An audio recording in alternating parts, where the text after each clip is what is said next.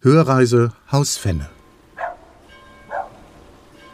Wir sind auf Haus Fenne, einem kleinen, schmucken Münsterländer Wasserschloss. Zusammen mit dem Schlossherrn Adrian Dietrich stehen wir auf dem Innenhof und sehen uns um.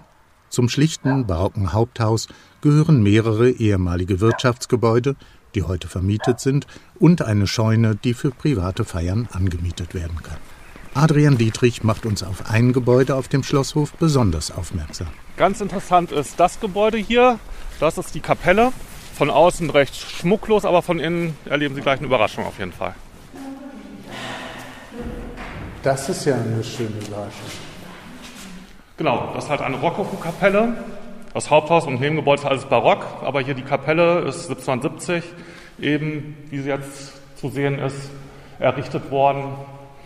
Und hier im Münsterland ist das schon eine Besonderheit, eben so eine Rokoko-Kapelle vorzufinden.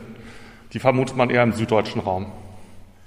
Wie das ganz früher war, weiß ich jetzt nicht mehr genau, aber bis in die 1980er Jahre waren hier auch Messen drin für die Merscher Bevölkerung Beeindruckend ist die reichhaltige, fast verspielt wirkende Ausstattung. Farblich ist die Innenausstattung reduziert auf Weiß und Rosa. An der Decke strahlt ein großflächiges Gemälde und an den Wänden und über dem Altar befinden sich aufwendig gestaltete bildliche Darstellungen der Jungfrau Maria. Genau, ich bin auch mindestens einmal die Woche hier. Deswegen hier ist damit das Uhrwerk.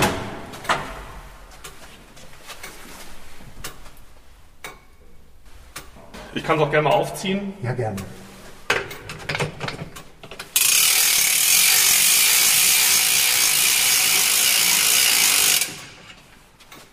Die eine Seite fürs Laufwerk und die andere Seite für den Uhrschlag.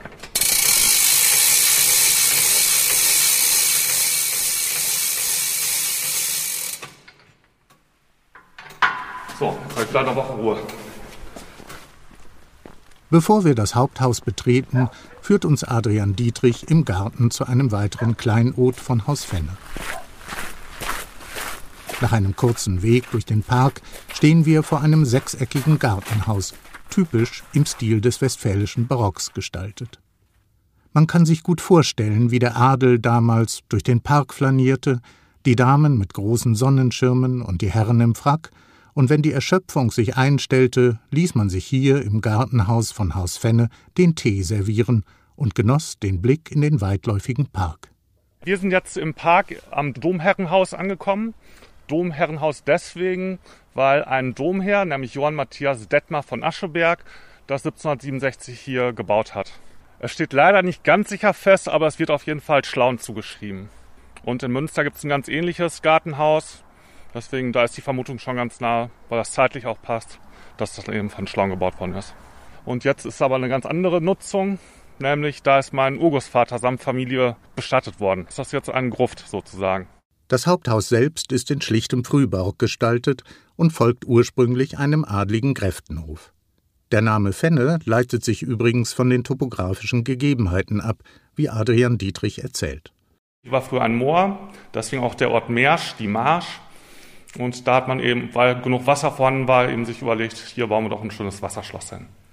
Wir befinden uns jetzt im neuen Haus Fenne, was eben 1714 erbaut worden ist von meinen Ur, Ur, Ur, Ur, Ur, Urgroßeltern. Und der Architekt war Lambert Friedrich von Korfei, der ja als Lehrmeister von Schlauen auch eine gewisse Bekanntheit hat. Von der Eingangshalle aus betritt man direkt den zentralen Festsaal des Schlosses. Heute wird der Saal vor allem für standesamtliche Trauungen genutzt. Im Schlosshof kann dann anschließend gefeiert werden mit einem Empfang vor repräsentativer Schlosskulisse. Ja, wir befinden uns hier im mittleren Teil des Haus Fennes, wo der Ahnensaal untergebracht ist. Und da sind eben die ganzen Vorfahren, die sich hier bildlich verewigt haben lassen. Hier rechts und links von dem großen Wandschrank sind die beiden Erbauer des Hauses. Links Johann Matthias von Ascheberg und rechts eben Elisabeth von Lipperheide. Haus Fenne ist seit über 400 Jahren im Familienbesitz, auch wenn der Familienname sich geändert hat. Also der letzte Freiherr von Ascheberg war mein Urusvater, Matthias Freiherr von Ascheberg. Und meine Großmutter war auch noch eine Freiin von Ascheberg, die dann aber bürgerlich geheiratet hat. Und daher kommt es zum Namen Dietrich. Seit über 150 Jahren sind an dem Schloss keine größeren Veränderungen vorgenommen worden. Dennoch muss natürlich regelmäßig einiges für den Erhalt getan werden. Jede Investition, meint Adrian Dietrich, muss dabei genau abgewogen werden. Ja, auf jeden Fall, indem man sich genau überlegt, was kann man sich leisten, wo steckt man das Geld rein. Dann überlegt man sich, jetzt investieren wir in neue Fenster, als dass man sich überlegt, das Auto muss auf jeden Fall wieder ein ganz neues sein und schafft das, indem eben ich und meine Frau beide arbeiten gehen dass da Geld von außen reinkommt. Und dann guckt man natürlich, dass man die ganzen Gebäude auch irgendwie wirtschaftlich nutzt. Deswegen haben wir die Verwaltung und das alte Mühlengebäude vermietet und haben die Partyscheune ausgebaut, nutzen hier den Trausaal für Trauung und freuen uns, dass da auch ein bisschen Leben und natürlich auch Geld reinkommt. Also das ist nicht nur Work-Life-Balance, sondern ich nenne es ein bisschen Work-Life-Schloss-Balance. Dass man diese drei Punkte unter einen Hut kriegt natürlich. Aber macht auch Spaß, so muss man es natürlich auch sehen.